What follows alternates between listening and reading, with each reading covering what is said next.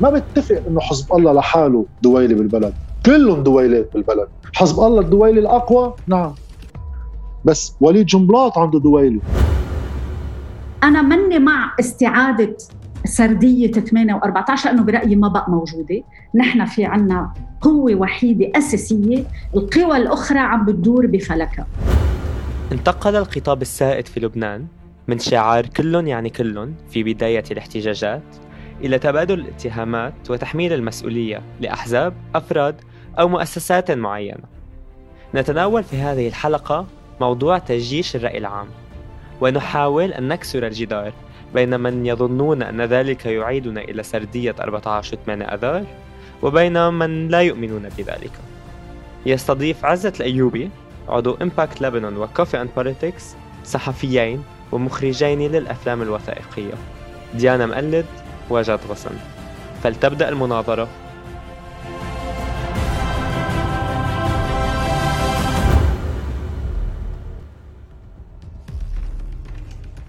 حنبلش المناظرة بمقدمة لمدة خمس دقائق لكل حدا من ضيوفنا من أجل توضيح موقفهم والتعليق على عنوان الحلقة.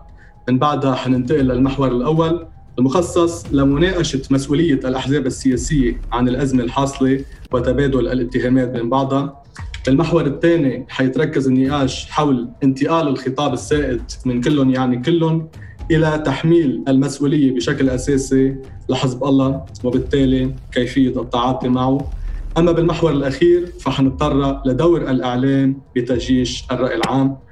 تجيش الرأي العام هل يعيدنا إلى سردية أربعة عشر وثمانية آذار؟ بدي بلش مع جاد غصن. تفضل جاد. آه مساء الخير. آه بداية رح بلش من شوي فصلة بشقين، لأنه في تجيش الرأي العام هذا الشق، وهل يعيدنا إلى سرديات ثمانية وأربعة عشر آذار هو أمر آخر. الأمر السهل هو الأمر الأول، وده نحكي عن التجيش. تجيش رأي عام، أنا بفهم التجيش هو محاولة تنظيم الناس، تنظيم الجمهور ليوصلوا لغاية مشتركة. هذا الهدف من التجيش بحد ذاته. تجيش الناس أنا أبداً ماني ضده، أنا بالعكس معه، لأنه ضروري الناس تشتغل سياسي، ترجع تفوت بالعمل السياسي، لأنه إذا انسحبت من العمل السياسي هو موقف سياسي بيقول أنه نحن قبلانين بالواقع كما هو بمجرد انسحابنا من هيدي الساحة. الشيء الثاني بخصوص ثمانية وأربعة عشر رح روح شوي على جواب أبعد رح أوصل له إن شاء الله بالآخر، لأنه بالنسبة لي ثمانية وأربعة عشر هي سردية.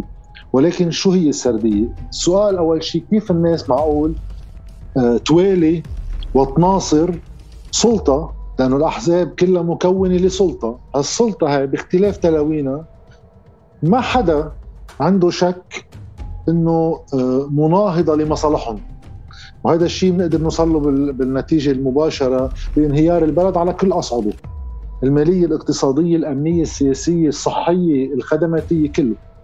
كيف في مجتمع يوالي سلطة رغم إنه هالسلطة عم تقوم على حساب مصالحه؟ الجواب السهل بيقول إنه السلطات تقوم على القمع، على القوة، القوة الشرعية. كلمة الشرعية بالقصة. طيب إذا استخدمت القوة والقمع هل تكفي؟ بيقولوا لا، في أيضا هذه العصا، في الجزرة، في الخدمات، في التوظيف، في الزبائنية السياسية بكل أشكالها. أنا مع الرأي اللي بيقول إنه هولي مقومات صحيحة للحكم في لبنان، ولكن ليس هما السببان الأساسيان ليش الناس بتوالي. أنا بعرف كثير ناس مع هول أحزاب من ثمانية ومن أربعة عشر ولا قابضين مرة ولا موظف لهم حدا ولا خايفين، بل طواعية وقناعة عاملينها. الجواب بالنسبة لي هو فوق القوة والمال، الخدمات، في صناعة القناعة، صناعة الحقيقة بين مزدوجين الحقيقة. على كل سلطة بالعالم وبلبنان تحديدا أن تصنع حقيقة لمن خلالها تقدر تاخد ولاء الناس، لأنه هيدي الحقيقة وتتصنع السلطة عبر أدواتها الخطابية، الديماغوجية، الأيديولوجية، بمساعدة المصالح الحاكمة من إعلام وصولا لآخر مصلحة مادية تصنع حقيقة الناس بتفكرها إنها حقيقة، لأنه هيك هكل هالمنظومة عم تدخلها الرواية السياسية السردية السياسية، ومن خلالها السردية بتاخد السلطة شرعيتها. حد هالشرعية منبلش نستعمل قوة ونستعمل مال، ولكن المال والقوة لحاله ما بيهدي بلد ثلاثين سنة تحت هيك حكم. في قناعة، ولليوم تقدير العام أنه يمكن أكثر من نص سكان هذا البلد بعضهم معه الأحذية. تسرع آه، جرامشي بيوصف هيدا الشيء أنه في بيصنعوا الكومن سنس، الناس بتفكر أنه الدنيا هيك، هي الدنيا منا هيك، هي حقيقة معدة سلفا. اصطفاف ثمانية وأربعة عشر إجا خلق لنا سردية. مشكلتي مع هالسردية أنها تستبعد الناس من المشهد العام، الناس بتصير وقود السياسي وليست لاعبة فيه. ثمانية وأربعة عشر هو صراع اقليمي، وينطلق، واي سرديه لتكون فعاله عليها ان تنطلق من جزء من الحقيقه، ما فيها تكون خيال بخيال، تكون فيها شيء من الحقيقه، و ثمانية وأربعة عشر فيها شيء كثير من الحقيقه. في هذا الصراع الاقليمي، وفي عجز لبناني عن اتخاذ موقف وطني انطلاقا وين مصلحه لبنان، وانقسموا اللبنانيين على الخيارين، وفي عندنا حزب الله معه سلاح، وفي ناس ضد السلاح. ولكن هالمشهد السياسي يختزل عبر هيدي السردية، أنا ضدها بالكامل، لأنه تستبعد المواطن بهمومه ومصالحه من أي فعالية، بتحوله من لاعب سياسي نحن كمواطنين لورقة على طاولة اللعب. ونحن بلبنان آخر ثلاثين سنة مصالحنا كانت مغيبة من كل الخطاب العام، الثقافة السياسية انحدرت بالبلد لأنه الأحزاب هن أقصوا الشعب عن المشهد العام، واختزلت السياسة بهالجملتين ثلاثة. مشان هيك أنا تنهي التجيش بحد ذاته، أنا معه، يجب أن يجيش الرأي العام ويصيروا لاعبين سياسيين، ولكن لسردية تناقض تماما سردية ثمانية وأربعة عشر وتعيدهم إلهم كلاعبين على المشهد السياسي. أوكي، شكرا لك جاد. بدي أنتقل لديانا مقلد. ديانا، نفس السؤال، هل برأيك يعيدنا تجيش الرأي العام إلى سردية أربعة عشر وثمانية آذار؟ ما وقف تجيش الرأي العام، يعني نحن من زمان عم نعاني من قبل انتفاضة سبعة عشر تشرين، نحن بأزمة سياسية، البلد له سنين بمأزق سياسي، وتحديداً بعد، يعني في عنا مرحلة ما بعد ألفين وخمسة، في مرحلة بعد ألفين وإحدى عشر، خليني أحكي على الأقل بآخر سنتين التجيش ما توقف ولا لحظة. ثمانية وأربعة عشر ما ما بعتقد موجودة بقى، يعني ما بقى في قوة أربعة عشر أذار، يعني إلا إذا بنعتبر إنه بعض الأصوات اللي عم تطلع فارس سعيد أو غيره إنه هاي هي قوة أربعة عشر أذار، بس عملياً في سلطة وحدة في عهد واحد، هيدا العهد وهي السلطة عملياً ال ال يعني الحاكم الأساسي فيها التحالف بين تيار ميشيل عون وحزب الله. قوى أربعة عشر أذار ملحقة بالسلطة الحالية، بالعكس عم بيحاولوا يكسبوا رضاهم. شفنا مواقف وليد جنبلاط اللي هو كتير هادن بأوقات كتيرة قوى ثمانية أذار. تم تسمية رئيس تيار المستقبل أو رئيس المستقبل سعد الحريري رئيس حكومة من قبل قوى ثمانية أذار، وبالتالي ما عاد فيك تحكي عن تميز، ما بقى في ثمانية وأربعة عشر. بس هالشي لازم كمان نذكر بشو صار قبل، شو يعني ثمانية وأربعة عشر. ايه أنا بوافق اللي قالوا جاد، هو ارتهان إقليمي، آه يعني أنه استقطاب الرأي العام اللبناني مع طرفين، بس في طرف انتصر. يعني من ألفين وأربعة لل ألفين واثني عشر في سلسلة اغتيالات، هالاغتيالات استهدفت فريق واحد، القتل كان بيستهدف قوى أربعة عشر أذار، تم تفسيرها بوقتها أنه محاولة ترهيب ومحاولة خفض عدد النواب ب أربعة عشر أذار لأخذ أكثرية بمجلس النواب، وفعلاً من بعد ال ألفين واثني عشر أو قبل بشوي قوى ثمانية أذار وتحديداً حزب الله هو السلطة الفعلية بالبلد، والآخرين لياخدوا موقع بالسلطة أخذوا رضا وأخذوا موقع بالحكومة أو بانتخابات مجلس النواب. نحن اليوم ما عنا طرفين. مشكلة لبنان اليوم أنه في طرف هو فعلاً أقوى من الدولة، أكيد باقي الأطراف منا منزهة. يعني أنا بقول أنه حزب الله هو الحاكم الفعلي بلبنان، أكيد باقي الأطراف عندها كان انتهازية وفساد لحتى ما يكون عندها النزاهة لتقول انه انا بوجه هيدا المشروع، في مشروع هيمنة مستطبع اقليميا اللي بدك اياه وهيدا حقيقة، ولكن الاطراف المواجهة ما كانت نزيهة لتواجه هيدا المشروع، بالعكس هي حاولت تستفيد ومرقت صفقات وكانت شريك اساسي ببعض ملفات الفساد مثل ما شفنا بموضوع المصارف ومواضيع كتير عانى منها الشعب اللبناني. الارتهان الاقليمي هو كتير اساسي بالمنطقة. نحن عنا مشكلة مركبة، عنا بلد راكب على منظومة طائفية. أنت بتعتبر أي مواطن لبناني، شوف اللقاح اليوم، أزمة اللقاح عم بتوزع حتى بمنطق بمنطق المحاصصة الطائفية. فأنت ما عندك تركيبة وطنية لبنانية، ما عنا هوية جامعة. هالشي راكب عليه استتباع إقليمي خلى الانقسام الداخلي أكبر، فما عاد حدا بيقدر يحس أنه هو عنده وطنية لبنانية إلا إذا كان تابع لحزب أو لمسؤول أو لزعيم. مين الطرف الأقوى بلبنان؟ هو حزب الله، واللي هو أقوى من الدولة. فهكذابة الهوية الوطنية ما عاد في يعني مكون لأنك تبني مواطنة فعلية بالبلد. أنا مني مع استعادة سردية ثمانية وأربعة عشر لأنه برأيي ما بقى موجودة. نحن في عنا قوة وحيدة أساسية، القوى الأخرى عم بتدور بفلكها، وهاي مشكلة منا بس محلية. يعني لما عم نحكي عن الاستطباع الإقليمي منفكر أنه بآليات داخلية منقدر نحل المشكل. ما بعرف إذا بعد في وقت لأحكي بس هاي الفكرة. قد بعد معي وقت؟ يلا هلا ببين. أوكي، ستة وخمسين سنة من بعد انتفاضة سبعة عشر تشرين بيّن أنه في قوة أساسية بالبلد.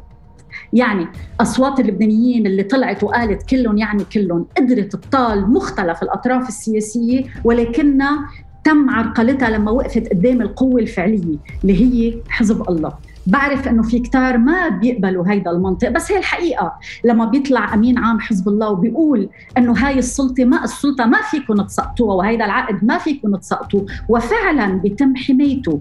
لما التحقيق الجنائي بمين سرق أموال اللبنانيين بيتم إجهاضه من قبل رأس السلطة التشريعية الحليف لا حزب الله كمان. هيدا يعني مين السلطة اللي قدرت تجهض هيدا الشيء؟ صحيح في أطراف تانية، أطراف بي أربعة عشر آذار مسؤولة مسؤولية أساسية عن الفساد وعن هدر الأموال، ولكن مين حمى هيدا الموضوع؟ في شراكة، في زبائنية بيتقاطعوا فيها. القول أنه في ثمانية وأربعة عشر هو لا تضييع اللبنانيين ولا جعلهم أكثر ضمن استقطاب حاد وما يقدروا يوصلوا لمصالحهم الحقيقية.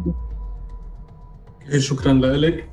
مننتقل للمحور الأول. بدي أرجع لعن جاد. السؤال الأول بهالمحور فينا, فينا قبل المحور بس نعمل شوية باك اند فورس على التعليق، لأنه عندي رأي إذا فيك ب... ب... بطريقة مختصرة بطريقة مختصرة جداً. أنا ما كتير بوافق على فكرة أنه حزب الله انتصر. أنا برأيي ما في إمكانية لحدا ينتصر بنظام طائفي. الأقوى حزب الله، إيه الأقوى حزب الله. وكما التجارب السابقة كلها عند السنة وعند المسيحيين وربما قديما عند الدروز حتى، الأقوى في نظام طائفي هو يصبح الأعجز، لأنه سيتحمل مسؤولية بلد مناهض لفكرة الدولة.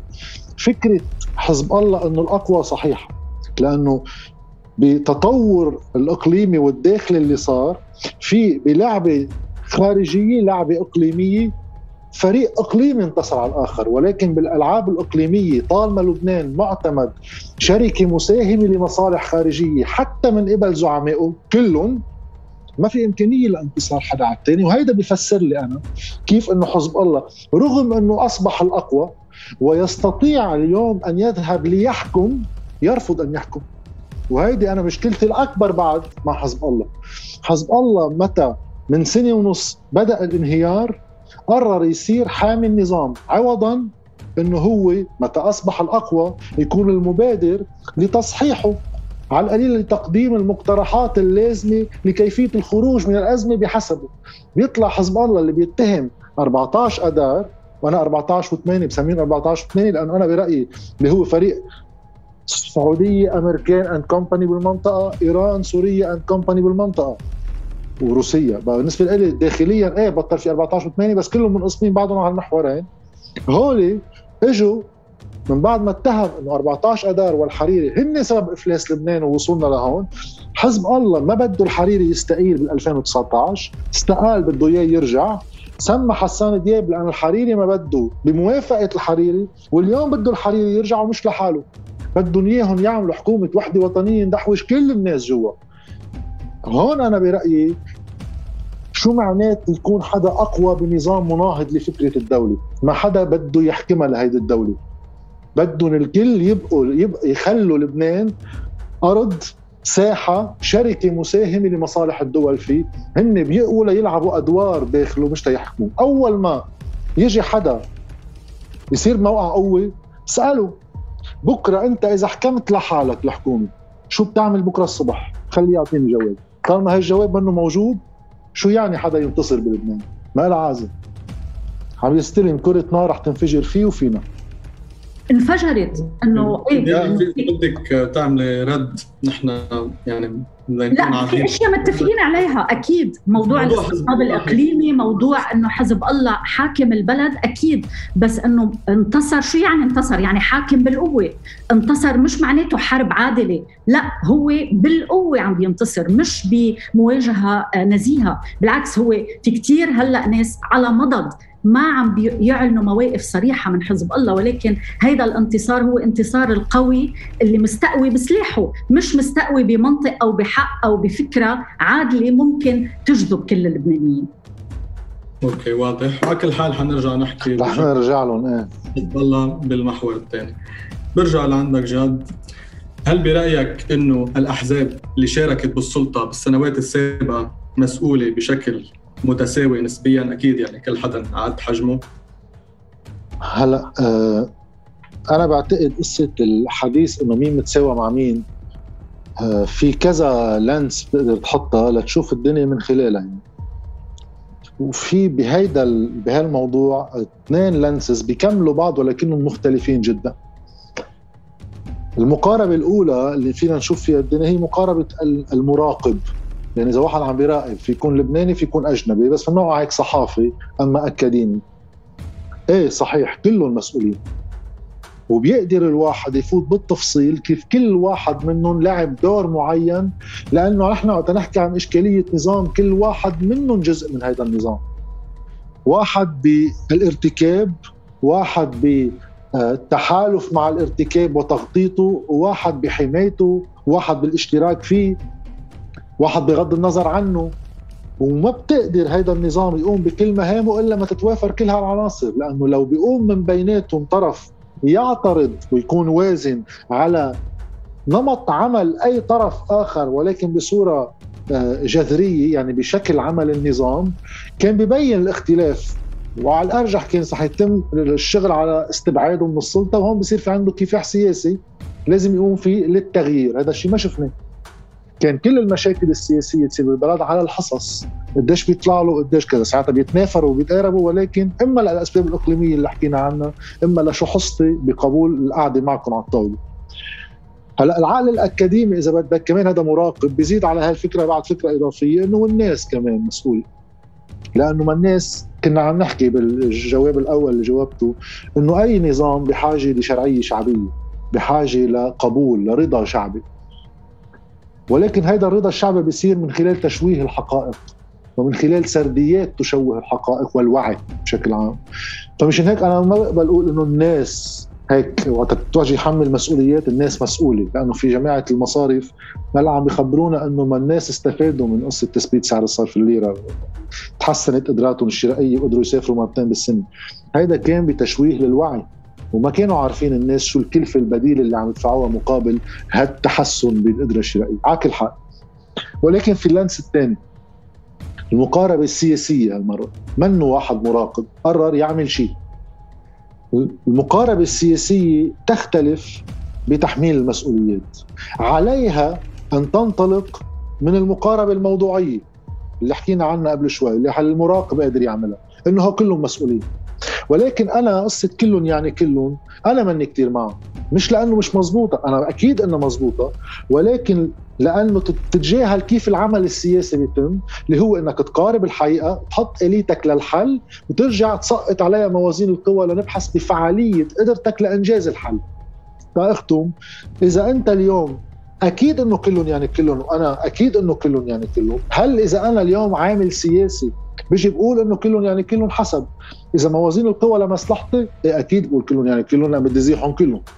أما إذا كانت موازين القوى منا لمصلحتي علي أنه أشتغل سياسي، وهذا الشيء بيعني أنه بدي أشوف مين قراب مني بأجواء المعارضة، مين بقدر أتحالف معه لأخلق ميزان قوى لأمشي بفعالية قدرتي على التغيير، مش بس قول شو لازم يصير، لأنه بتصور الناس زهقت تسمع الحلول، بدها ناس عندها فعالية بالوصول لها.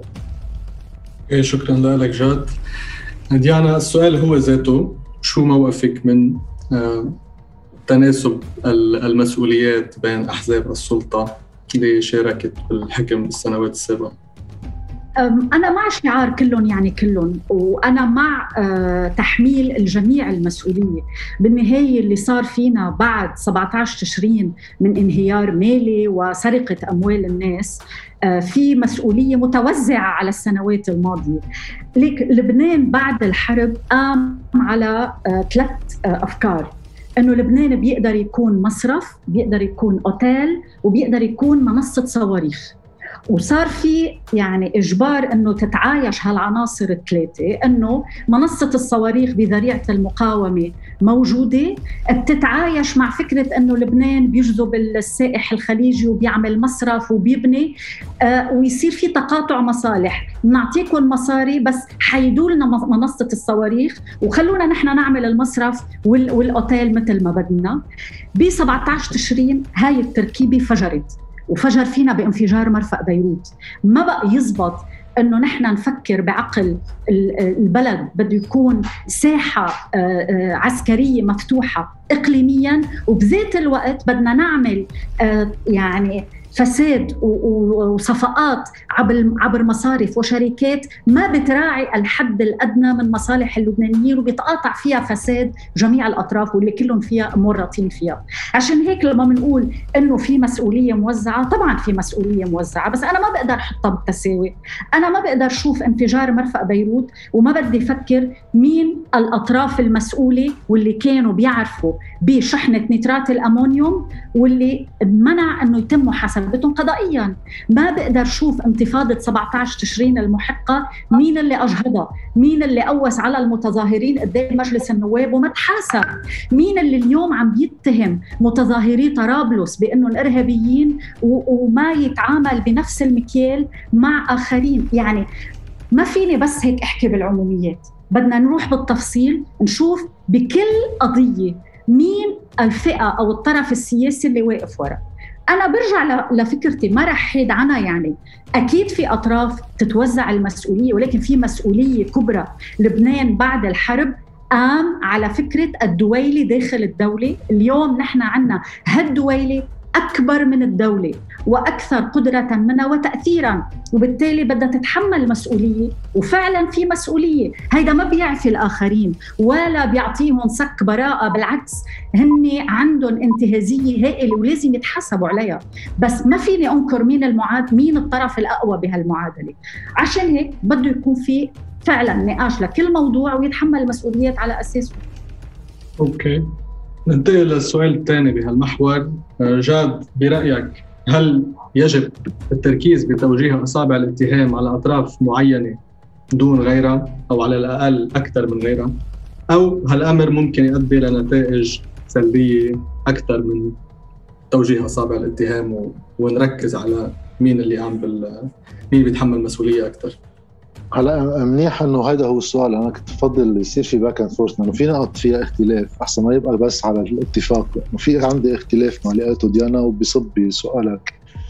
اول شيء انا بالنسبه لي أه برجع على الفكره اللي قلتها كمان بالاول. اليوم ثمانية وأربعة عشر بالنسبه لي هي سرديه تخدم فئه حاكمه كلها سوا. هلا تناسب القوى بين بعض، مين بيقوى بظروف معينة أكثر. كان الحريري بالتسعينات، صار حزب الله اليوم، وبظروف كتير مختلفة بعرف، بس كلهم بيلعبوا لعبة إنه نحن تبستع جرب أولى مثل ما هي. لبنان بالحرب الأهلية تشكلت بنيته السياسية اللي بعد قائمة لليوم، اللي هي بنية قائمة على مجموعة قوى سياسية ترى بعض البعض على أن مجموعة من الخونة والقتلة، كلهم بيشوفوا الثاني هيك.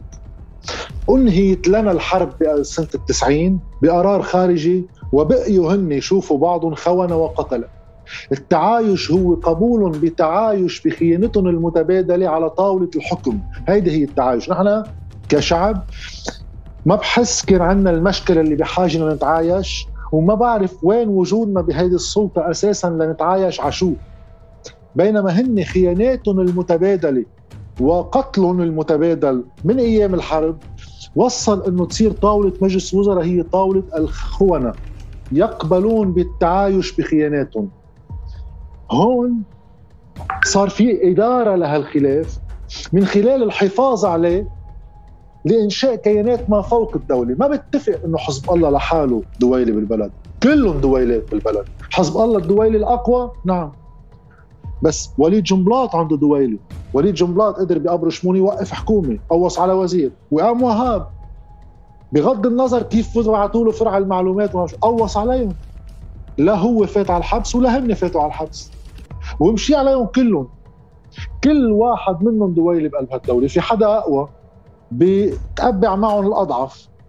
أنا ما بدي فوت بهاللعبة، أنا بمجرد ما فوت بلعبة اتهام واحد منهم بسبب قوته على الآخرين كون عم بعزز السردية السابقة، لأنه هو مجموعة خونة بحجة خيانة بعضهم. إذا أنا بس بتطلع ببعضهم وخيانته كون أنا عم بعزز الاصطفاف، هون بمعنى الاستقطاب، تجيش الرأي العام لمزيد من صراع الطوائف اللي تخرج مصالحنا كشعب من هيدي من هالوضعية. من هون أنا مع مواجهة حزب الله بدها تصير انطلاقا من مصالح إلي. منا سلاح إيه طبعا، وهلأ رح نحكي بالمحور الثاني عن السلاح، مش هيك ما رح أحكي عنه هلأ لأن بده حديث مطول، ولكن أيضا مع الباقيين كلهم. أنا أنت الأقوى اليوم، تعال حكوم خلي اللي شو مشروعك، تعرف اختلف معك ولا لا. بدي أحرج كل القوى السياسية بما لا يستطيعون على فعله. هو ما بيقدروا يعملوا برنامج حكم لأنه منطقهم الطائفي ما بيقدر يوزع خسائر، بينفجروا من جوا. إذا بده يحمل اللي معه مصاري، اللي معه مصاري بحزبه، ما الطوائف فيها غني وفقير ومعلم مش متعلم شو ما كان. هيدي المنظومة لازم تبج بمقاربة مختلفة عنا، مش إنه أنا ألعب لعبتها ولو كان فيها جزء من الحقيقة، لأن برجع بقول كل سردية تبنى على جزء أساسي من الحقيقة وإلا ما بتلزق، ولكن تختزل الحقيقة بمصالح الحاكم كيف هو بيشوفها ليبقى بالحكم، وبصير كل هالهموم الشعبية كل هالمصالح الشعبية شغلة أي نظام العمل على احتوائها. هيدا سمعناه بأول المظاهرات، خلص سمعناكم صار فيكم ترجعوا على البيت. أما تشتيتها عبر الاتهامات الطائفية المتبادلة، أنا بدي منطق يكون مواجه لهم كلهم، ولكن بيضرب منظومتهم الفكرية، الأساس العقائد الفكري اللي بنيوا عليه هيدي الإمبراطورية تعايش الخوان. أوكي شكراً لك ديانا. حضرتك يعني واضح من اللي حكيتيه قبل إنه آه يعني ضد أو مع مع توجيه أصابع الاتهام لطرف أكثر من غيره، بس برأيك مش ممكن هالشي يكون له ارتدادات عكسية ونتائج سلبية، يعني تكون سلبياته أكثر من حسناته من شد عصب طائفي وغيره؟ هاي لعبة الكل شد العصب الطائفي، بس أنا بدي أخذ نموذج سبعة عشر تشرين اللي فيها صار كتير محاولات لتحييد مسؤولين، يعني كان في حساسية إنه يتم توجيه أي اتهام لحزب الله أو لزعيم حزب الله حسن نصر الله. تم تحييده من كتير من شعارات على قاعدة بدنا نكسب الجميع بالأرض وما بدنا نخسر حدا وما بدنا نعمل مشكل طائفي، بينما كان سهل استهداف الآخرين، وأنا مع استهدافهم طبعاً. بس شو كانت النتيجة؟ كانت النتيجة إنه بالآخر خرج حزب الله ونسف هيدا الموضوع بقوله أنه هو حامي النظام ولن يقبل, ولن يقبل بإسقاط هيدا النظام. عم جرب أقوله أنه نموذج سبعة عشر تشرين ما بيعود يخلينا نتحفظ قدام تسمية الأمور كما هي. أنا ما بدي أنفي أي مسؤولية عن أي طرف بلبنان، بس في مشكل حقيقي نحن عم نواجهه له علاقه بقوه السلاح، وانا ما بوافق جاد. ايه اكيد في وئام وهاب في يعمل عنتريات، بس منين اجى وئام وهاب؟ وليش وليد جنبلاط اصلا قادر انه يكون عنده دويله وغيره قدر يخترع دويله؟ أين تركب هالشيء؟ على أي أساس انخلق بعد الحرب، بعد ما خلصت الحرب، ومين ركبه؟ وليش استمر؟ وليه فجأة فقنا؟ نحن فجأة فقنا أنه لقينا أنه في دويلة بقلب الدولة؟ والله منهجية البلد اللي ركب بعد الحرب الأهلية بقرارات إقليمية متوافق عليها عربياً بأنه يكون في حضور إيراني سوري تحت زريعة المقاومة، وبلش يركب هالشيء. لبنان ما بقى يزبط بأنه يكون هيدي التركيبة بعدها موجودة. ما رح يخلق عنا مواطنة ولا رح يخلق عنا بلد طالما عنا هالاستتباع والارتهان الإقليمي اللي هو مدعوم بسلاح تحت ذرائع عديدة. هلأ أوكي رح نحكي عن السلاح بالمحور الثاني، بس أنه اليوم أنا كيف بدي وزع التهم بالتساوي واعتبر أنه الكل عنده دويلات؟ إيه عنده دويلات، عنده طوائف وعنده محسوبيات وعنده محاصصة وبيدخلوا كلهم بكل الصفقات، وهالشي صار مثبت أكثر من مرة. بس أنا كيف بدي حاسب أي حدا بده يروح بده يقول لي أنا مقاومة وأنا حليف للمقاومة؟ وهيدا الشي صاير. كيف بدك تسحب الذرائع؟ كيف بدك تبني البلد؟ على أي قاعدة؟ فكرة جيش وشعب ومقاومة تم ابتذالها وتم استغلالها بالدرجة الأولى من الطرف المستفيد منها، وتم استخدامها من الآخرين كضحايا لإلها. صاروا يبرروا محاولاتهم لخلق دويلات عملياً هي زبائنيات صغيرة، مش أكثر من محاولة تحصيل بعض المكاسب وليس لمجابهة حدا. نحن اليوم بمأزق حقيقي، ما في قيامة للبنان من دون ما نواجه هيدي المعضلة ونحلها. أكيد أنا مع منق... يعني مع توجيه المسؤوليات لكل طرف بحسب حجمه. أوكي، واضح. هيك بنكون خلصنا المحور الأول، ننتقل للمحور الثاني. أوكي، لكن جاد كيف بتفسر انتقال الخطاب السائد من كلهم يعني كلهم والتركيز على قضايا الفساد والسياسات المالية الحريرية السياسية والأداء السياسي بشكل عام إلى تركيز على تحميل المسؤولية لحزب الله بشكل أساسي؟ آه، الانتقال من هون لهون طبعا آه، أنا برأيي منه كامل، في هيك وفي هيك، يعني في ناس هيك وفي ناس هيك، ولكن يدعموا آه، القوى المحلية. هل السؤال هل الشارع هو اللي حمل خطاب انه آه هو تحول فجأة من سبعة عشر تشرين كانوا عم يتهمون كلهم انه عاملين آه آه الأزمة المالية تحديدا وضعهم الاجتماعي، وهو لحاله تحول باتجاه انه بس حزب الله؟ في مسؤوليتين هون. أول مسؤولية على حزب الله نفسه بطريقة مقاربته للمظاهرات واستعدائه للشارع، هو أخذ المبادرة. ومنتذكر طبعا بالأسابيع الأولى التحركات والإشكالات اللي كانت تصير بقلب ساحة الشهداء وبقية المناطق كان له دور أساسي فيها. بوقت في قوى سياسية تاني من قلب المنظومة نفسها لعبت دور هيك تزاكي وخبز، إنه راحوا صاروا هني ثورة. بقى تلقائيا بإدارة هالشارع صار في حدا موقعه أفضل من الآخر. وأيضا القوى السياسية نفسها تبع أربعة عشر وثمانية، نرجع قصة أربعة عشر وثمانية، لأنه منطقهم وولاءهم الخارجي بعده هو ذاته هن رجعوا على تزكية هذا الخطاب وربط الأزمة فقط بحزب الله. مشان هيك أنا قلت أنه بختلف مع اللي قالته ديانا بخصوص المسؤوليات وحزب الله. مش أنا برأيي منه مزبوط أنه حزب الله هو السبب الأكبر مما وصلنا إليه، هو شريك متساوي مع شريك آخر. لأنه اليوم مين ركب دعائم النظام السياسي اللي نحن عايشين فيه؟ هو تفاهم، إذا ما نحكي من الخارج، تفاهم أمريكي سعودي سوري، لأنه بوقتها انهار الاتحاد السوفيتي وفات أمريكا على المنطقة وعملوا تسوية. كان بهمهم بوقتها يروحوا على السلام الأمريكان وبدهم يروقوا المنطقة. بس بالداخل اللبناني صار في تفاهمات، مجموعة تفاهمات. قال رئيس الحكومة السابق الله يرحمه رفيق الحريري وتقال اشترينا السلم الأهلي بالدين. كانت بوقتها في مجموعة توزيع أموال من حسابات الناس لمجموعة زعماء. أما موقع حزب الله هو مرتبط مش بالمال، لا ما بده مال، بدوره المتعلق بالجنوب. بس بالتسعينيات إذا بنتذكر حزب الله كان شيء هامش نسبة للقوى السياسية العاملة ضمن الدولة، لأنه كان في السوري. طيب هل اليوم فريق أربعة عشر أذار وقت استلم الحكم وخرج السوري اتصرف من منطلق استعادة الدولة، أما بس كان عم يستعمل قصة سلاح حزب الله بالعبور إلى الدولة، وكل شيء تاني لا موازنات لا إدارة لا محاسبة ولا شيء. ساعتها بصير منطق حزب الله راسخ بسردية سابقة تستخدم دائما بين هالفريقين، لأنه بالموازين الطائفية وبغياب الدولة إذا جبران باسيل بيسبوا لوليد جنبلاط بيخسر شعبية جنبلاط. أي طائفة بتسب الثاني بيقوى اثنين سوا.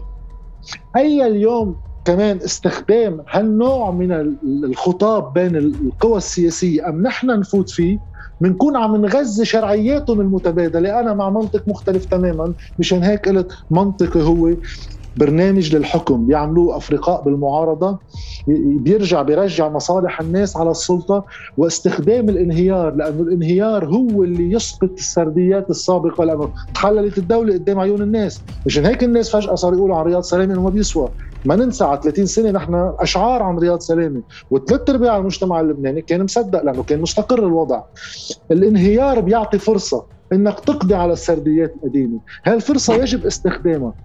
أما قصة، بما أنه رح نفوت بقصة السلاح رح أتركها للسؤال اللي بعده، بس أنا ما بقدر أحكي عن السلاح من دون ما أحكي عن كل هيدي الصورة اللي حصة حزب الله فيها كان سلاح، وهوليك ارتضوا حصصهم ولعبوا أدوارهم بالتحالف مع السوري والسعودي وكل الشيء اللي بنعرفه. والشيء الثاني، هلا بركب السؤال اللي بعده وبعطي انا رايي كيف التعامل مع اشكاليه سلاح حزب الله بصوره طلعنا شوي من انه يصير في أربعة عشر ولا في ثمانية بدفاع عن السلاح ولا هجوم على السلاح. اوكي، صدقني حضرتك حكيت قبل، اشرت لموضوع انه كيف بالاول ما كان حدا عم يوجه اصابع الاتهام لحزب الله ولا امينه العام، بس اذا فيك هلا ترجعي تفسري لنا او تعطينا رايك بشكل مفصل اكثر، ليش انتهى الخطاب السائد من كلهم يعني كلهم ومعارضة الأداء السياسي بشكل عام بالبلد لا اتهام حزب الله بشكل أساسي والتركيز عليه؟ لأنه هو اللي حمى السلطة، لأنه عملياً كان ممكن انتفاضة سبعة عشر تشرين توصل لتغيير حقيقي بالحكم إلى حد كبير، بس اللي حمى هيدا الحكم وحمى العهد حزب الله وقال بالفم الملآن، سواء بالهجوم على المتظاهرين أو بالكلام السياسي أو حتى بحماية المنظومة المالية اللي صارت بالبلد. برجع بقول أول شيء قلته بأول كلامي، مين حمى رغم كل الكلام اللي عم يطلع ضد رياض سلامة، مين اللي حمى رياض سلامة من التدقيق الجنائي؟ مين؟ الرئيس نبيه بري. كل المقالات وكل التحقيقات والتصريحات اللي طلعت بتواطؤ بين حركة أمل، وهذا الشيء ساكت عليه حزب الله مما يعني أنه متواطئ، وإبراهيم كنعان من التيار الوطني. عم بحكي بس على موضوع رياض سلامة، شو بدي بالمظاهرات وبتحميله المسؤولية؟ مين اللي حماه من المحاسبة؟ مين اللي عم بيحمي اليوم المسؤولين المباشرين عن انفجار جريمة المرفأ؟ مين السلطة اليوم؟ وليش لليوم ما في محاسبة على جريمة المرفأ؟ شو صار باغتيال لقمان سليم؟ وين التحقيقات فيه؟ مين المتهم؟ وليش صارت هاي الجريمة؟ وليش فجأة رجعنا لجرائم الاغتيال السياسي؟ هالشي إذا ما شفنا مين الحاكم الفعلي بالبلد وشو مسؤوليته المعنوية والمباشرة منكون عم نهرب. أكيد في الأطراف التانية بتتحمل مسؤولية من بعد الحرب، وهيدا فيه ينحكى، في إشياء بوافق عليها وفي إشياء لا باللي قالوا جاد، بس ما بيعني إنه نحن اليوم بواقع البلد يستلم كلياً، مستلم كلياً من قبل حزب الله، وهو المسؤول الأول عن على الأقل اللي صار بآخر سنتين، وحزب الله لم يسقط يسقط علينا بآخر سنتين.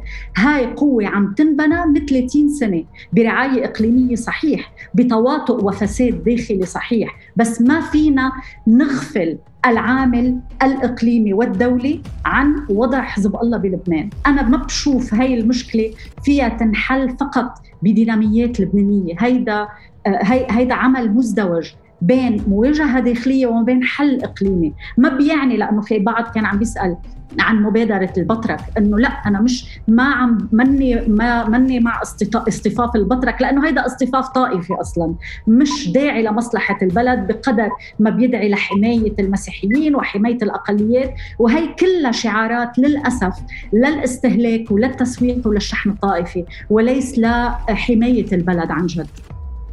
أوكي، لكن ننتقل للسؤال الثاني والشق الثاني من السؤال. جاد، كيف برأيك من الآخر لازم التعاطي مع حزب الله؟ إشكالية السلاح وغيره. أوكي، أنا بالنسبة لي التعاطي لازم يكون منصف، لأنه مثل ما حكيت بالأول، هيدي طولت شوي بالأول لأنه كانت هي أكثر شغلة روحية كل شيء بدي أحكيه. آه الناس مش كلها آه تخضع للقوة وخايفة وساكتة، ولا كلها حق فرنجان شارين أهل الحكم. الأغلب من الناس هن لا هيك ولا هيك، هن مقتنعين. وتواحد يكون مقتنع ما في واجهه بالتخوين. إذا في هواجس معينة وأنا بدي أقدر أتفاهم أنا وياه، بدي أخذ هواجسه وجرب لقي له حل من منطق يؤمن لإلي كناس كشعب مصلحتي، مش من منطق طائفي أحتمي بشيء خارج الدولة. طيب، حزب الله هو واحد من هل مكونات كلها بيسموها هني اللي خارجة عن الدولة. طيب، هذا السلاح عن حزب الله إشكالية طبعاً. لا، أنا موقفي المبدئي هو لا، مش منه منه ثوري، يعني كل العالم هيك. ما في دولة بالعالم تقدر تكون مكتملة السيادة على مواطنيها ومكتملة الوظائف وقدرتها على تأدية وظائفها إلا من خلال حصرية امتلاك السلاح، لأنه هيدا القوة الحق الشرعي باستخدام العنف. هذا ما بيقدر يكون في محلين ويصير يتنازعوا على حقهم باستخدام العنف. ولكن بدي كمان أعترف بالواقع، ما في يجيب كتاب وكبه على البلد، وأنا بعرف في له تاريخ هيدا البلد وفي وعي اجتماعي راكب بالبلد وفي حقائق أيضا. حزب الله اليوم ما بدنا نرجع نفوت بسردية اثنين وثمانين وأي متى صار معه سلاح وقت ما كان في دولة. أوكي، في ناس بالجنوب، في ناس كذا طبعا مع قوى خارجية، ولكن في ناس بهذا البلد حملوا سلاح وقاموا بإحدى وظائف الدولة اللي اسمها الدفاع عن حدود البلد ومحاربة الاحتلال الإسرائيلي. طيب، هذا الشيء مع انتهاء الحرب، ليش قلت أنا أنهيت لأنا الحرب لألنا الحرب الأهلية أنهيت لنا وما صار في دولة في مجلس خونة هيك بيشوفوا بعض، لأنه بهيدي الرعاية الأمريكية السورية السعودية تقرر أنه لبنان هو شركة مساهمة لمصالح بفر زون بين السوري والإسرائيلي، واستخدم البلد هيك. بهيدا الاستخدام أنا وتقعد أحكي مع حدا من مناصري حزب الله، ما في أنا أجي أقول له بعد ثلاثين سنة على غياب الدولة تعال نقبر سلم سلاحك لأن بدنا نعمل دولة، لأنه رح يكون جوابه هي دولة هيدي اللي بدي اياك يعني سلم فيها سلاحي أنا اللي ما بتعرف تنظف مجرير على مجية كل شتوية، هي دولة اللي ما بتقدر تحمي متظاهرين وغيره. طيب، هيدا سلاح عنده شرعيته، شرعيته بنجاحه بالقيام بعمل دفاعي كل محيطنا العربي ما قدر يعمله. إذا ما بعترف بهو وبروح فقط على موقف المبدئي لأنه ما في دولة بالعالم له حق حدا غيره يكون معه سلاح جوات نقاط نطاق الجغرافي، بكون فقط عم ردد موقف مبدئي غير قابل لأي عملية تطبيقية، مثل ما عملوا أربعة عشر أذار إنه يجب على حزب الله تسليم سلاحه. طيب، ولا شو بتعمل؟ شو هي هالسياسة اللي ما لها آلية تطبيقية؟ هاي ما عادت سياسة، هاي صارت مواقف. بالسياسة لازم ينعطى موقف تطبيقي. كيف بتصير هيدي العملية؟ أنا برأيي ضمن الإمكانيات اللبنانية في طريقة واحدة قادرة تصير هيدي الطريقة، إنه أنا أجي أقول مشروع اليوم هو بناء الدولة، ما رح أقدر أبني هالدولة بصورة مكتملة لأنه في بعد شيء خارجها اسمه سلاح حزب الله، بس أنا قادر أعمل بهالدولة الأمور الأساسية اللي بترجع بترجع مصالح الناس كلها عند الدولة، لأنه ها هي الدولة المدنية أو العلمانية. مش نحط بنص إنه نحن صرنا دولة مدنية، إنه نرجع مصالح الناس من قوى طائفية للدولة تيصير عندهم شيء يخسروه وقت يخسروا الدولة، مش أهين شيء نسبوا الدولة الوحيدة ما لها بي وأم. ساعتها أنا وقت أبلش رجع شرعية هالدولة بده يكون دائما في هيدا الإشكال مع حزب الله ولكن من منطق بناء، لأنه جزء من استعادة وظائف الدولة هو يكون أنا مع وحدة السلاح بإيد الدولة، بس هيدي سياسة الدفاعية، هيك تمويلها بيصير، هول القوى اللي بدي أحمي حالي منهم، هول أعدائي وهول أصدقائي بكل الوضوح. ساعتها بتصير مين حامل السلاح وظيفة إجرائية، لأنه نبطل شايفين بعض كخونة، ما حدا بيوثق بالتاني وكل واحد عنده عدو شكل وصديق شكل. هيدي هي المقاربة المختلفة، مشان هيك مطلوب بقصة منطقة ثمانية وأربعة عشر، لأنه أي تصويب مجتزأ بيكون في جزء من الصحة، ولكن يخدم سردية قائمة على بقاء هالخونة اللي هن مش طايقين بعض أكثر من احنا مش طايقينهم صدقني، بس هيدا كله هو بيعطيهم شرعيتهم بالسلطة بتنافرهم من بعض بزيادة القلق بالمجتمع وبقائهم هن كضامنين وحيدين لبيئاتهم، والدولة بتروح ونحن مصالحنا بتروح. واضح. ديانا كمان كيف برأيك يجب التعاطي مع موضوع حزب الله؟ أول شيء أنا في شغلة كان عم بيحكيها جاد على موضوع القناعة وأنه الناس مقتنعة، آه وكمان كان عم بيحكي على فكرة السردية من أول ما بلش الحديث. أكيد بس ما حزب الله ضابط السردية، يعني لما بنحكي على السلاح ولما بنحكي على مناطق حزب الله السردية فيه كتير مضبوطة، مضبوطة بآليات التعليم، مضبوطة بالدين، مضبوطة بعدم القدرة. هو جاد يقدر يفوت يحكي هيدا الحديث بمناطق حزب الله علناً أو عبر المنار أو عبر إعلام حزب الله. نحن عم نشوف كيف عم بتم التعاطي مع أي طرح فكرة بديلة، منه سهل أنه أنت تقدر تخلق هيدا النقاش بمناطق هالقد ضابطة حزب الله ومانع تواصلها مع باقي المناطق بشكل حقيقي. شو بدي أنا بخزعبلات وسجالات السوشيال ميديا؟ عم بحكي على نقاش عقلاني، مش نقاش اللي بصير ببيوت، عم بحكي على نقاش مفتوح.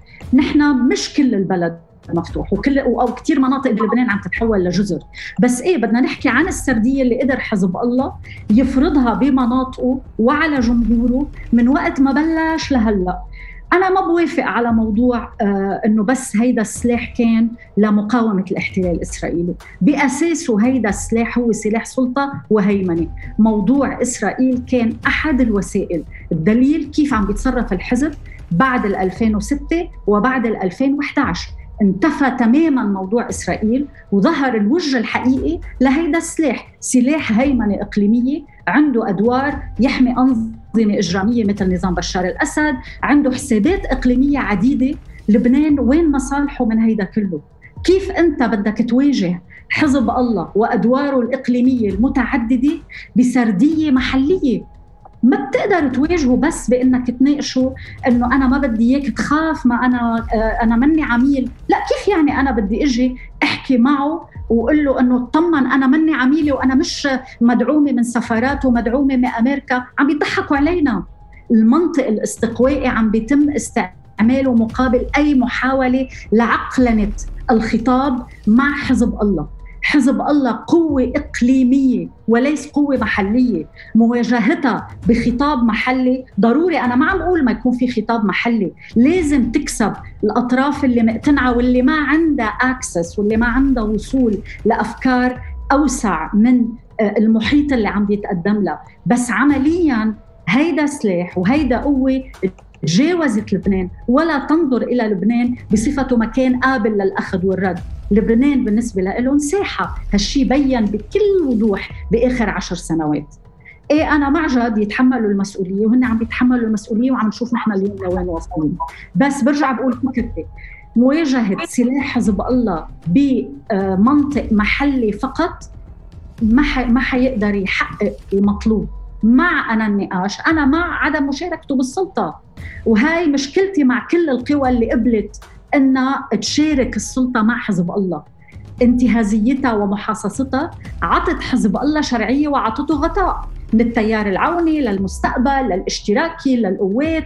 كل اللي وافقوا وقبلوا أنه يكون في عهد اسمه العهد القوي وتيار العماد عون عطوا عملياً شرعية لا حزب الله ولا سلاحه. وشو بدي بكل الخطاب اللي صاير؟ بدك تواجه حزب الله، انكفئ وما تقبل تكون جزء من هالمنظومة اللي تحولت بالسنوات الأخيرة لمنظومة قتل إقليمي وليس فقط محلي لبناني. اوكي شكرا لك. نتمنى منكم تعملوا لنا فولو على صفحه وجهه نظر على انستغرام اللي اطلقناها مؤخرا، واللينك موجود بالشات. ميرسي سلفا.